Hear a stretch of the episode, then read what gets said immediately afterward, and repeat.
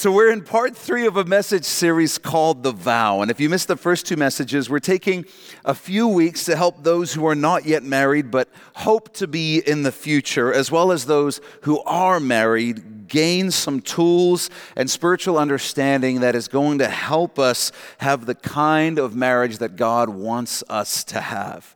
Because let's be honest, everywhere we look, there are marriages that are struggling, and we don't want to settle for that. We don't want to settle for that. We believe God desires something better for our marriages, and so today we're going to talk about the vow of partnership. I wonder how many of us who are married would say that we married someone who, in many ways, is kind of opposite to us. I'm sure examples are beginning to flood your mind right now. A lot of people believe that opposites attract, and fortunately and unfortunately for some people, while that's true, if you're married, sometimes opposites don't attract, but they also attack. And here's what I mean by that. We mentioned this earlier in this series. You, you might find yourself dating someone and, and you just love how laid back and easygoing and chill he is. You love that he's just the opposite to you, but then you get married and very quickly your opinion changes and you think, well, this guy's just a lazy bum. He needs to do something. Or perhaps you're dating and you think, oh, she's so different to me. I love how, how organized and driven she is.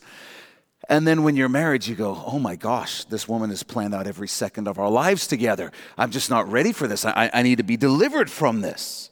Opposites tend to attract, and then later on, they can often attack. In my marriage, Charlene is very different to me in so many different ways. When we're driving, she always assumes the best about people always when we're driving. I mean, if they're driving ridiculously slow, she will always say something like, You know, Jeff, I'm sure they're just some poor old person who is like terrified out of their minds to be on the road. So, so be kind. Like, be kind. Don't, don't even think about honking. You know, if it's a slow person driving in the fast lane and, and I'm, and I'm, I'm having a different perspective. She'll say, well, maybe they're, they're about to, to make a left turn in the next moment or two, and then you're going to feel really stupid for being upset about this. I generally am somewhat less charitable in my assessment of other drivers uh, in real time. That's all I'm going to say about that. Uh, when, it, when it gets later at night, uh, for me, the later it gets, the more my mind begins to shut down. I become progressively useless on a mental level as it gets later and later in the evening. And so, what will happen in our house is we'll, we'll, put the kids to bed, and I'll, I'll say to Shar, "Hey, well, what, what do you want to do? Anything you want to talk about, or, or you know, anything we, we need to work on, or anything? No, no, I just want to watch TV. Let's just let's just hang out together. Oh, okay, babe, sounds good. And so we do that. Two hours, go to bed and then as soon as the light turns off, her brain turns on. I mean, as soon as the light goes off, she'll be like, you know, I was thinking we really need to plan a summer vacation. I mean, time is coming up quick and we think we need to start planning this through. I mean, what, do you th- what are you thinking as far as this goes? And, and I'm thinking, where was this for the last two, two and a half hours? What in the world is going on? She's just the complete opposite to me. She's ready to have an in depth discussion in the dark. She hates conflict and does her best to avoid it.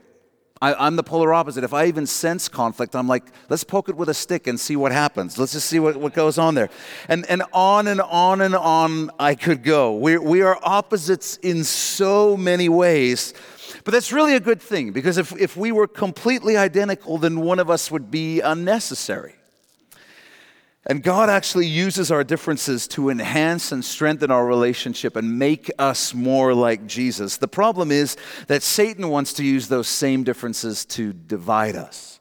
And that's why today we're going to talk about the vow of partnership in our marriages. If you were with us for week number one, we learned that God is our one, our spouse is our two. Vow number one, I put it on your outlines, was I promise that God will be my first priority and my spouse will be my second. Week number two, last week we talked about the vow of pursuit. I promise to pursue my two. Today, for week number three, our vow of partnership is this. You can write this down. Our marriage will be about we and not about me. Our marriage will be about we and not about me. Whenever we enter into the covenant relationship of marriage, we're saying from this moment on, Life is not about me, me, me, me, me, me, me. It's about we. It's about us serving and glorifying God together. That's what it's all about. We're going to take this vow from the same verse we've looked at over the last couple of weeks, the same verse we're going to use again next week. It's Genesis 2:24 on your outlines and it says, "Therefore a man shall leave his mother and father and be joined, made one with his wife, and they shall become one flesh." And in a moment I'm going to show you where Jesus actually quoted this exact verse and then added some additional truth to it. But before we do that, I, I just want to acknowledge whenever you're, you're teaching on this sort of stuff and you're teaching through a series like this, I understand that there are people in our church family and there are people who are going to listen and watch this message online who have experienced the, the pain and the brokenness of divorce. And I know that there are many who have been through that and would say, it's not what I wanted, and I would have done anything to avoid it from happening. And I also know there's some who would say, you know what? I did some stupid things and I was at fault in many ways. And I want you to understand that my heart and motivation in sharing on this sort of stuff is, is not trying to heap guilt or condemnation on anybody for things that have happened in the past, but to help us build a foundation for the marriages we have and for those of us who are not married yet who will be in the future. To help us build marriages that are not only going to last, but are going to honor God and impact generations to come. And I understand that we can't change the past, but we have to be honest about what the scriptures teach us right now, right now. This is what Jesus said as he quoted from Genesis. It's on your outlines too. In Matthew 19, Jesus said, Have you not read that he who made them at the beginning said, For this reason a man shall leave his father and mother and be joined to his flesh, and the two shall become one flesh. And then Jesus adds, So then, they are no longer two but one flesh. Therefore, what God has joined together, let not man separate. Let not man separate. So, how in the world can we actually live this out in a world of selfishness and, and so much divorce and so much pain? So, let's start with a foundational understanding of what marriage actually is. You know, so often people will say, well, marriage is it's just a piece of paper implying that, that marriage is just a contract. It's just a form that the justice of the peace or a pastor or a judge will sign. But what we need to understand is that marriage is not a contract, marriage is actually a covenant before a holy God. And there's a big, big difference between a contract and a covenant. So write this down and we'll talk about it some more. Marriage is not a contract, it's a covenant. It's not a contract, it's a covenant. Let's look at one of the big differences. One of the big differences. What is a contract based on? A contract is actually based on, when you think about it, mutual distrust. Mutual distrust. In other words, since I don't know you well enough or trust you enough to take you at your word, I'm going to make you sign a piece of paper to say that you're going to live up to your end of the deal. A contract essentially says, I'm in as far as you're in. I don't trust you fully, so I'm going to have you sign this contract, which will legally require you to be faithful, so that if you're not faithful, I'll have legal recourse against you. This is how rental properties work. You always have a contract, and the reason is that a lot of the time you don't know who these people are. They have to pay. If they don't pay, they can't stay. And if you don't do your part to, to keep the house in adequate condition for them as the landlord, then they have legal recourse against you because you don't actually fully trust each other. It's a contract ultimately based on mutual distrust. A covenant, though, is very, very different, completely different. A covenant isn't based on mutual distrust. Write this down. A covenant is based on mutual commitment.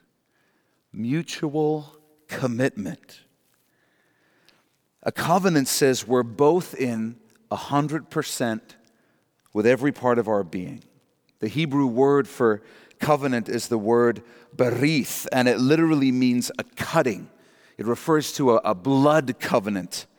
If you were with us for our Genesis study, you might recall the covenant that God made with Abraham in Genesis 15. In the days of the Old Testament, a covenant would generally require the shedding of blood. There would be an animal or animals who would be cut in two. There were times in the Old Testament when marriage ceremonies would include the husband and wife standing before a rabbi or priest, and, and both parties would cut their hands with a knife so that they would bleed, and then they would put their palms against each other, and the, the rabbi or priest would tie a cord around the hands while their blood mixed together. I know it's super emo, right? You're picturing like a, a, goth teen being like, that is so romantic, man. But they would do this. And then in the, in, in the book of Leviticus, God declares that the life of a person is in their blood. So, this, this ritual, as their blood mixed together, would represent and symbolize their two lives becoming one, two separate beings becoming one flesh. In God's design for marriage, these are two central, massive principles. In God's design for marriage, the first principle is that two individuals enter into a covenant commitment to each other. They enter into a covenant commitment to each other. And then, secondly, as they do that, their individual identities are surpassed by a new, singular, unified identity that they have as a married couple. That's God's design for marriage. And I just want to ask you do, you do you see how radically different that is to the world's idea of marriage, to the world's idea of relationships? Because the world preaches that in any relationship, you should never give up any of your identity. Always be completely who you are. We, we use terms to make it sound less selfish, like stay true to yourself. We use that today as code for saying don't change anything about yourself because you're absolutely perfect just the way you are. That's just a nice way of saying I'm not going to compromise. I'm not going to change in any way for my spouse at all because it's all about me. I'm as good as it gets already. I don't need to change. I don't need to grow. I'm awesome. Deal with it. That's what the world says. And they, they market that under the idea of independence and being true to yourself, as we said. Secondly, in the world, the world teaches that because it's all about you, because you don't need to change, because it's all about you, if you ever feel like you're not getting what you should out of the deal, you can just leave because it's just a contract. The feelings seem to be gone, eh, you can just leave. You get better feelings from somebody else other than your spouse, you can just leave. God's plan is so much different and it's so much better. Now, what I'm about to say is going to sound really weird and old fashioned, and I know you're thinking, don't worry, Jeff, you're way past that point already. But if you want normal, you can have normal. But when I look around at what a normal relationship is, I see most quote unquote normal relationships filled with hurt, mistrust, adultery, divorce, pain. And, and I don't know about you, but I don't want normal. I don't want normal. If you want something that most people don't have, you have to do things that most people don't do. And so we're going to talk about a different path to the one that most of the world is taking. And again, my goal is not to heap guilt and shame on anyone. My goal is to be honest about what God's word says and what God's plan is. And if your life didn't go this way, don't let regret and embarrassment stop you from encouraging your children to pursue God's best for them. Don't let it stop you from encouraging them to pursue God's best. Here's what happens today, though people do married things before they get married, right? That's the most PG way I can put that. That's, it's the norm. People hook up through apps like Tinder, they turn sex into a, a meaningless commodity, and, and God's plan is the total opposite. God's plan has sex taking place only in marriage as a sacred and amazing gift shared between a husband and a wife. It's been the norm for a few decades now for people to say, hey, you know what? We, we, we, we like each other. I, I, I think we kind of love each other. Uh, let's save some money and move in together. Now, long ago, when, when dinosaurs ruled the earth, that was something that only married people used to do. But now it's here's my toothbrush, that's your toothbrush. We'll buy a, a sofa, we'll buy a coffee table, we'll, we'll do married things. We'll do married things to keep it PG 13. But then what happens is, uh, I don't really like you anymore. You're, you're sure looking at that other guy a lot. Uh, you talk too much. So, okay, I'll, I'll, take the coffee table. You take the sofa. I'll take my toothbrush and we'll, we'll go our separate ways. I'll, I'll find another roommate. But what happens is, if I can just be, be blunt and exaggerate a little bit for effect, you, you might do that with two people, three people, five people, 12 people you, you do married things, and basically you're pretending to be married, and then when it doesn't work out, you're practicing divorce. You're practicing divorce. You're pretending and doing married things, and then you essentially do what divorced people do, which is split up and move on down the road and try to start over.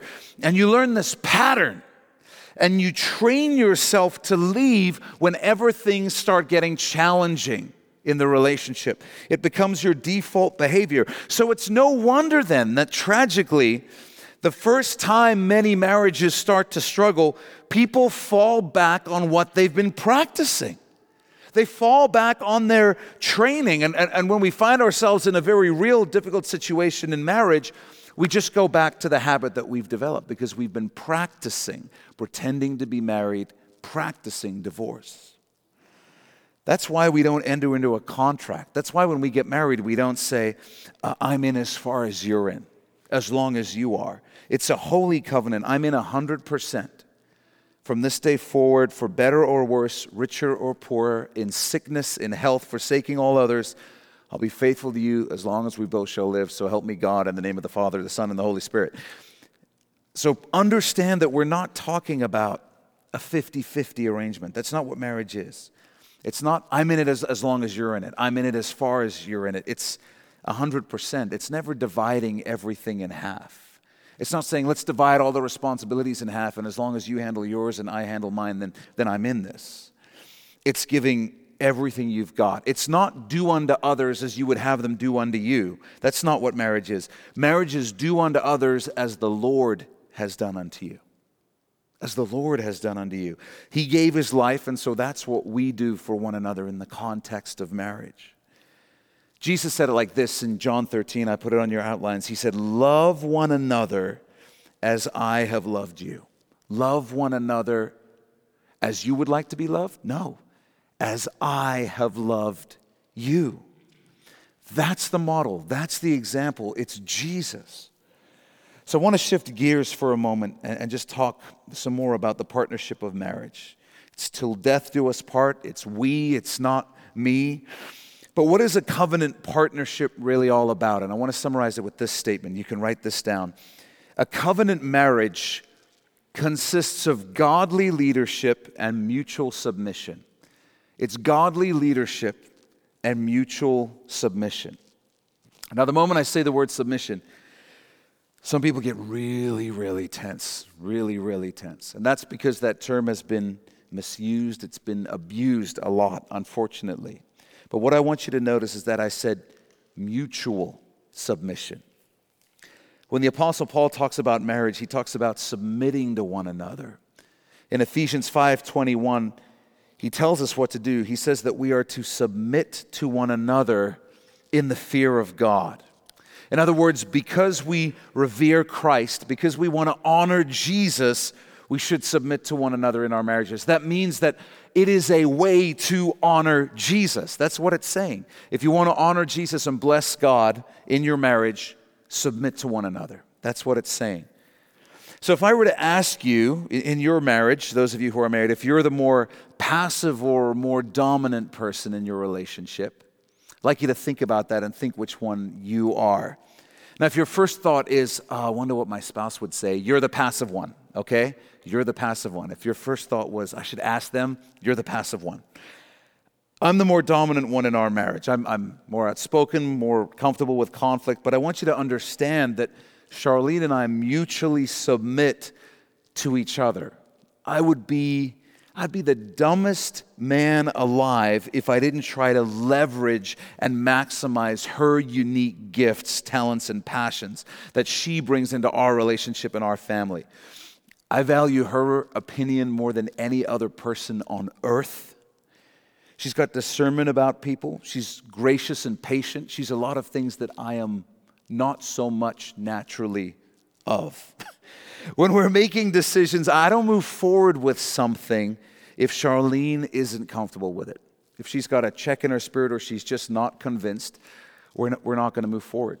We're going to pray on it some more. We're going to talk about it some more. We're going to think about it some more because we mutually submit to one another.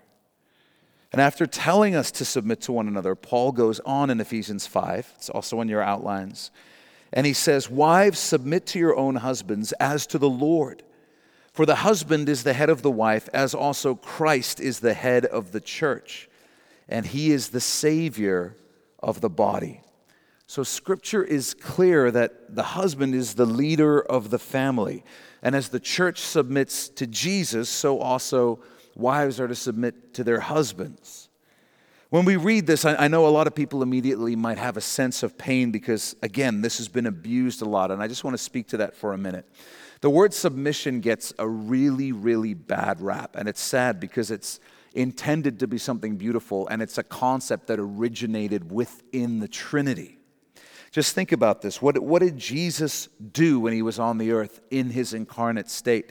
He submitted himself to his heavenly Father. He submitted himself to his heavenly Father, laid down his life for us, even as he's praying on the night of his arrest in the Garden of Gethsemane.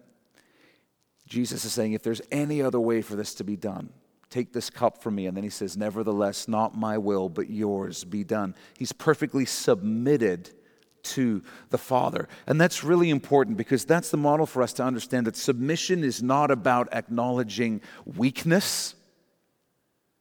Submission is a beautiful thing, acknowledging the role that God wants you to play in a specific situation.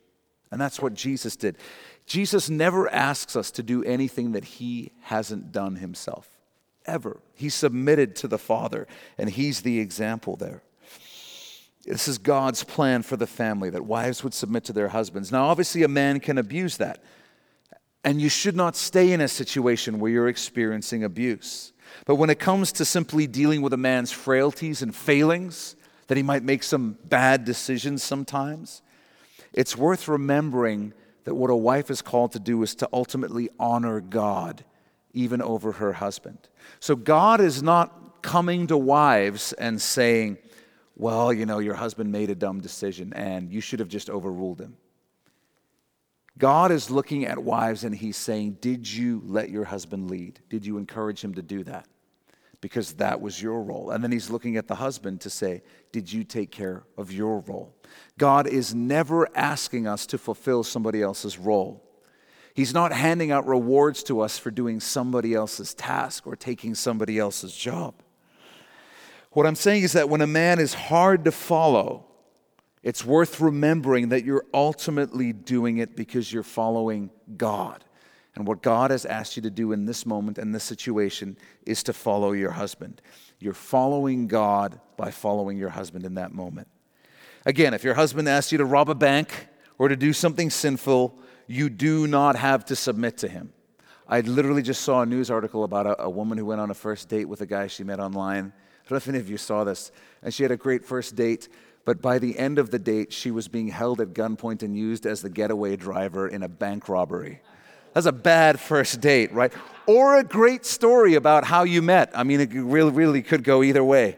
So if your husband is asking you to help him rob a bank, if he's helping you to do something sinful, you obey God, not your husband in that situation. But other than sin, other than abuse related situations, you should submit to Him because you're honoring God by doing that.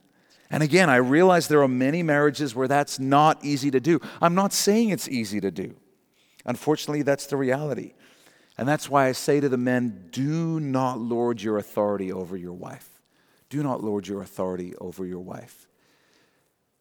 It should be an incredibly, incredibly rare thing where you would ever play the card hey, God asked me to lead the family, and this is what I think the Lord wants us to do. That's not a card that you play just to do what you want to do. It's not a card you play to watch the movie that you want to watch over the one that she wants to watch. I honestly can't remember the last time that ever happened in my relationship with Charlene because generally, when you're mutually submitted to one another, you're, just not going to have to do that a whole lot. You know, and it's highly unlikely that the Lord is telling you, to vacation somewhere different to where your wife wants to go. I think the Lord is like, I'm staying out of this. You guys just need to figure this out. Don't bring me into the situation right here. It's not something you should have to go to very, very often, almost never, if you're actually walking in mutual submission to each other. So, right after Paul instructs wives to submit to their husbands, he says, also on your outlines, Husbands, love your wives just as Christ also loved the church. And we always say this what did Jesus do for the church? How did he love the church? He laid down his life for the church. That's what he did. That's how we're to love our wives. Our leadership of our families is meant to reflect the heart of Jesus. The way Jesus has loved us is the model for how we are to love our wives and our families. And I know that you might feel a million miles away from that. I know that. I know that. But God will slowly get us closer to that goal if we let Him. We're all on a journey. And the most important part is not getting there because you're honestly never going to fully get there on this side of eternity. But what is important is having the right destination in your marriage and your family, making sure that you're headed in the right direction, knowing what you're aiming for. If you're aiming for the right thing, if you're aiming to lead and love like Jesus, you're going to see some incredible things happen in your family if that's where your target is, if that's what you're aiming for. But this is why both husbands and wives need to have grace for one another. I know your husband isn't Jesus. I know your wife isn't Jesus. That's why you need grace for each other. And, ladies, uh, to tell you something you already know, your husband is not always going to get it right. He's going to make some decisions that are completely wrong, and you're going to do the same thing. But unless it's abuse or sin, you want to err on the side of allowing him to lead you and your family. Again, God is concerned with whether or not you're living out your calling and your part in the marriage, not your husband's. So let me talk to the men again for a minute because the sad truth is that even in the church at large today, there are a lot of men just abdicating leadership of their families, passively stepping back rather than stepping up. And what I just want to remind us is that men, you're called to lead. You're called to lead. We say this a lot about God's calling on our lives. You're not called because you're qualified, you're qualified because you're called. God's plan is that as men, we would feel overwhelmed by the task and then have to ask our Heavenly Father for help. And as we do that, as we walk with Him, we grow in our relationship with Him. If you feel completely inadequate, it's, it's because you are on your own. You're completely unqualified, you're completely inadequate. But if you walk through it with the Lord, you have everything you need. You're more than enough, more than equipped, as long as you do it with the Lord. That's His plan and that's His design. So before you stress out over leading your family, I just want to let you know, men, that leading doesn't mean that you make all the decisions. Doesn't mean that. That's a dictatorship. That's not leadership. Leading your family means you set the tone and the direction for your family. That's what you do. We're called to set the spiritual tone in our family. How do we treat each other? How do we talk to each other? How do we handle conflict? How quickly do we apologize? Do we apologize? These are things that we're responsible for setting the example and setting the tone in our families. When we don't know what to do, do we pray about it? Are we going to actually do that? That's on us. So write this down. Husbands are called to set the tone and direction of their families, the tone and direction. And that means you don't have to know everything. You don't have to know the answer for every question. You don't have to make any every decision. But you do have to set the tone for your family, the spiritual direction. Our wives contribute all day long in, in massive and amazing ways, but we co lead and co direct our children together into living relationships with God. We lead with honor together, we lead with dignity, we lead by serving first. But if I'm going into battle and I want to lead other people into battle, I've got to be the first one to go in. I've got to be on the front line. I can't be like, you can do it, the battle's over there. Get, get over there, go take care of business. In my home as a husband, I've got to try and do the same thing. I've got to aim for the same thing. I've got to try and be the lead servant. I've got to try and be someone that my wife is happy to lead with, to lead beside.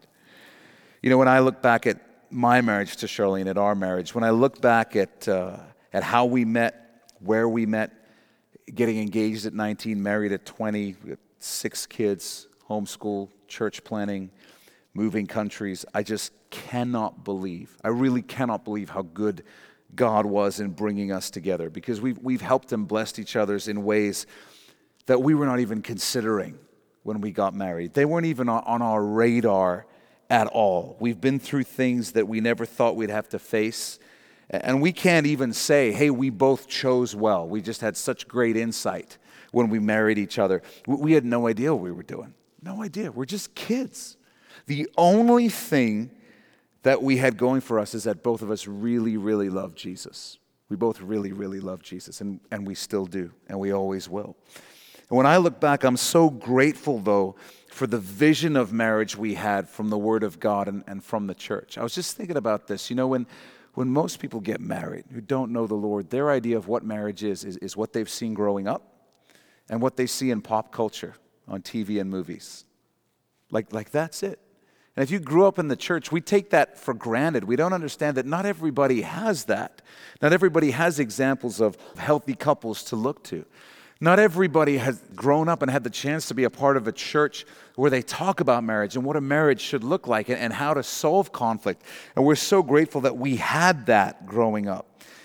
And having that vision is the reason we've been able to build a life together and serve the Lord together side by side for a lot of years now. And I know that you might hear that and think, well, well, that, that's great, Jeff. I'm so happy for you. It must be awesome to just find the right person when you're a teenager and have it work out. It must be must be so great to have a, a, nice, submissive little wife who just lets you lead and everything comes together and, and smoothly and your, your kids love Jesus. That's so great, but that's not my life, Jeff. That's not reality for me. I promise you, our schedules are, are every bit uh, as difficult as yours. You're busy. We're just as busy.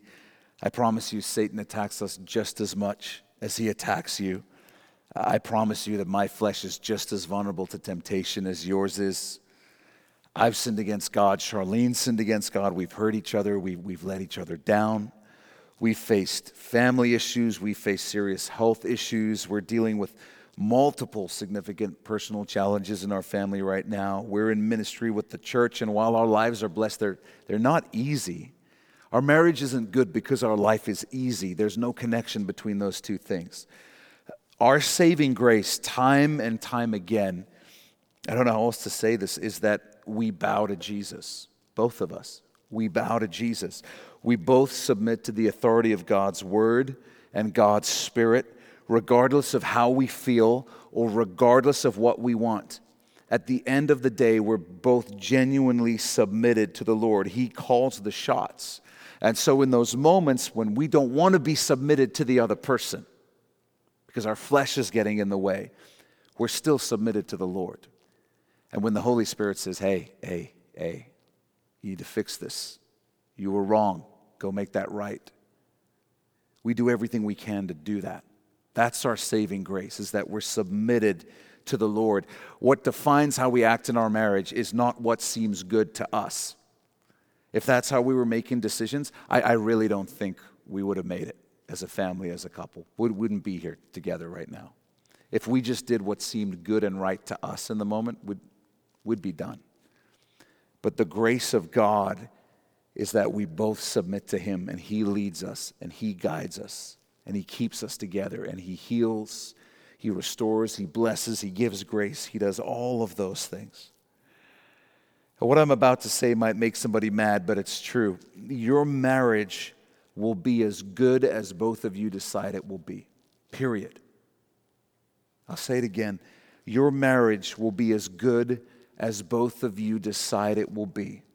Your marriage is not good or bad because of your job, because of your kids, because of who your in laws are or who your extended family is. That, that is not why your marriage is doing well or doing poorly. It is doing well or doing poorly based on what you have decided it will be. It comes down to the two people in the marriage.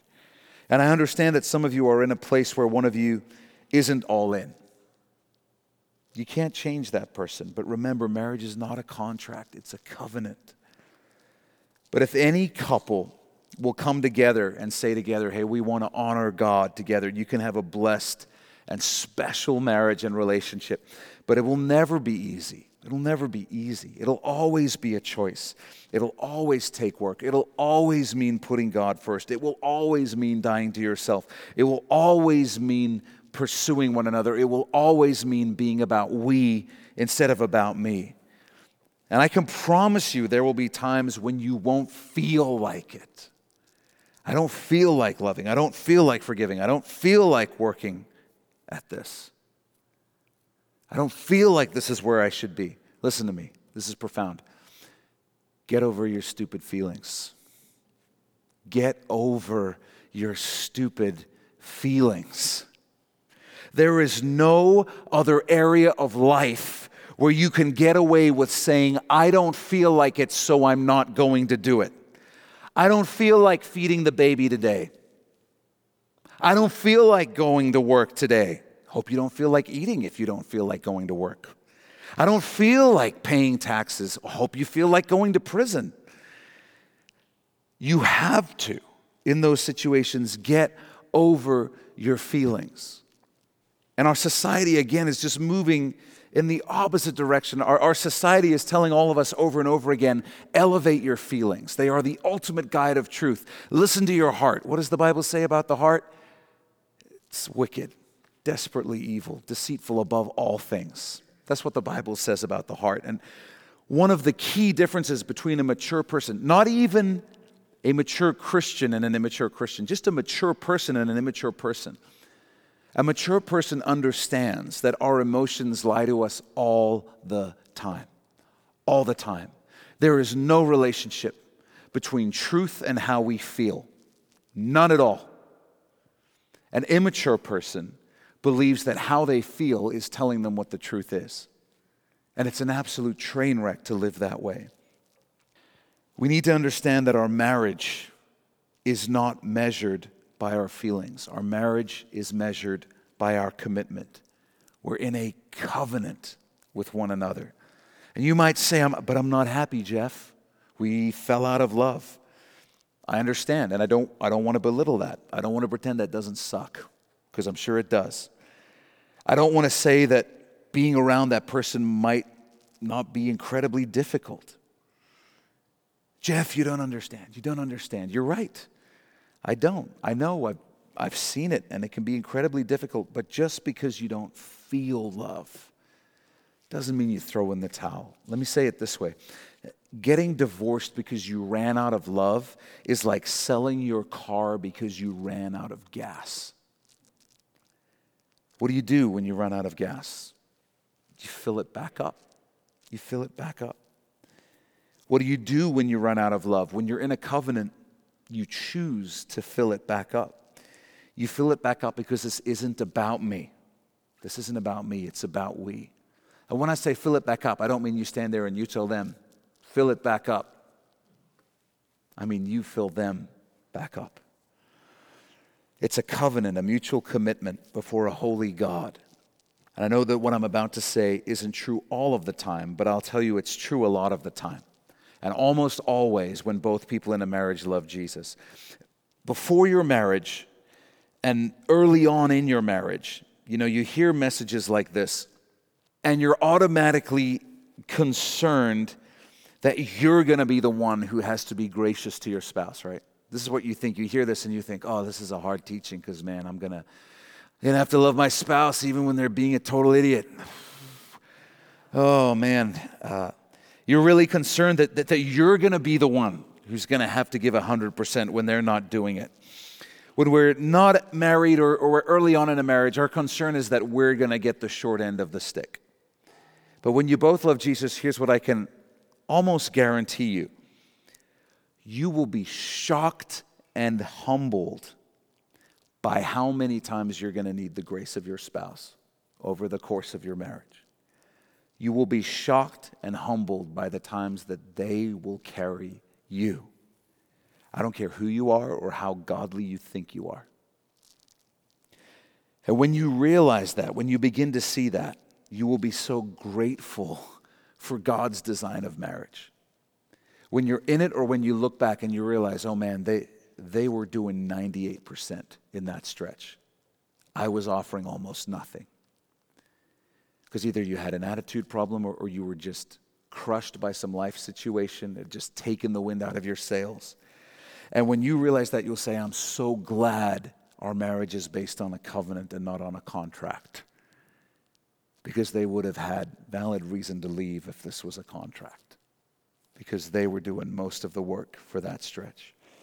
You know, we can be united as a couple or we can become untied as a couple. There's only one tiny difference between those two words it's where you place the I, where you move the I. If the I is in the right place, you're united. If the I, if I am in the wrong place, you become untied. The marriage begins to fall apart. So the question is where do I need to be? I need to be submitted to Jesus, serving my spouse, laying down my life for them. I cannot control what they do. I cannot say the solution to fixing our marriage is you submitting to me, you laying down your life for me. I can't control them, but I can serve them with all my heart as we mutually submit to one another. And when we both put ourselves in the right place with the help of God, hey, then we're going to be united in a marriage that honors God. We're going to be in a covenant marriage, the kind that's a blessing to each other. And so, with that, let's pray together. Would you bow your head and close your eyes? Father, thank you so much, as always, for the grace of your word. Thank you for the wisdom that's in your word. And thank you that as we look around us and, and we see marriages in the world, seemingly everywhere that are falling apart, that are full of pain, full of hurt, full of mistrust, full of anxiety, divorce, adultery, all these things. Lord, thank you that you lay out a better way, a better way. And as always, the better way is putting you at the center. The better way is living for you, loving you, being led by you. Father, we just acknowledge that that none of us can be the spouse that our spouse needs without the power of your Spirit on us, Lord. And so we just ask, uh, every single one of us that are married right now, Lord, we ask that you would fill us, that you would empower us again to minister to our spouses, to be a blessing to them by meeting the needs that you know they have that we don't know they have, that they might not even know they have. But Lord, you know. So would you just give us fresh ears to hear and eyes to see in our marriage how we can serve, how we can love each other better, how we can lay down our lives more gladly and graciously for our spouse. Father, thank you for the gift of marriage. Thank you for the blessing that it is, Lord. I pray a blessing of unity on every marriage represented in this room, every future marriage represented in this room, Lord. Thank you that you care about this stuff because you're a good father. You didn't just leave us on our own, but you gave us your word to instruct us and you gave us your spirit to guide us in the moment. So help us to listen, Lord. Help us to listen. Father, I pray right now if there's anything that you want to say to us, anything you want us to hear, just speak, Lord. Help us to hear, Jesus. Well, thanks for taking this time to listen and be in the Word of God with us. If you've never given your life to Jesus, then you need to go to our website, mynewhope.ca, right now. When you get there, you'll see a graphic on our homepage that says The Gospel. Click on that, and you'll be able to watch a short video where we share the best news you'll ever hear in your life. It's more important than whatever else you're doing right now. So stop whatever else you're doing, go to mynewhope.ca and click on the gospel. If God has blessed you through this message, we'd love to hear about it. Shoot us an email at info at mynewhope.ca and let us know how God has impacted your life through His Word. If you're in the greater Vancouver area, I want to invite you personally to come and be a part of New Hope Church. We believe God is doing something real special as we grow together in our faith and love for Jesus, and we would love you to be a part of it. And finally, if you'd like to support the Bible teaching ministry of New Hope through financial giving, you can also do that through our website. Just go to mynewhope.ca/give. Thanks again for listening. Thanks for being in the Word of God with us. And always remember, God is with you.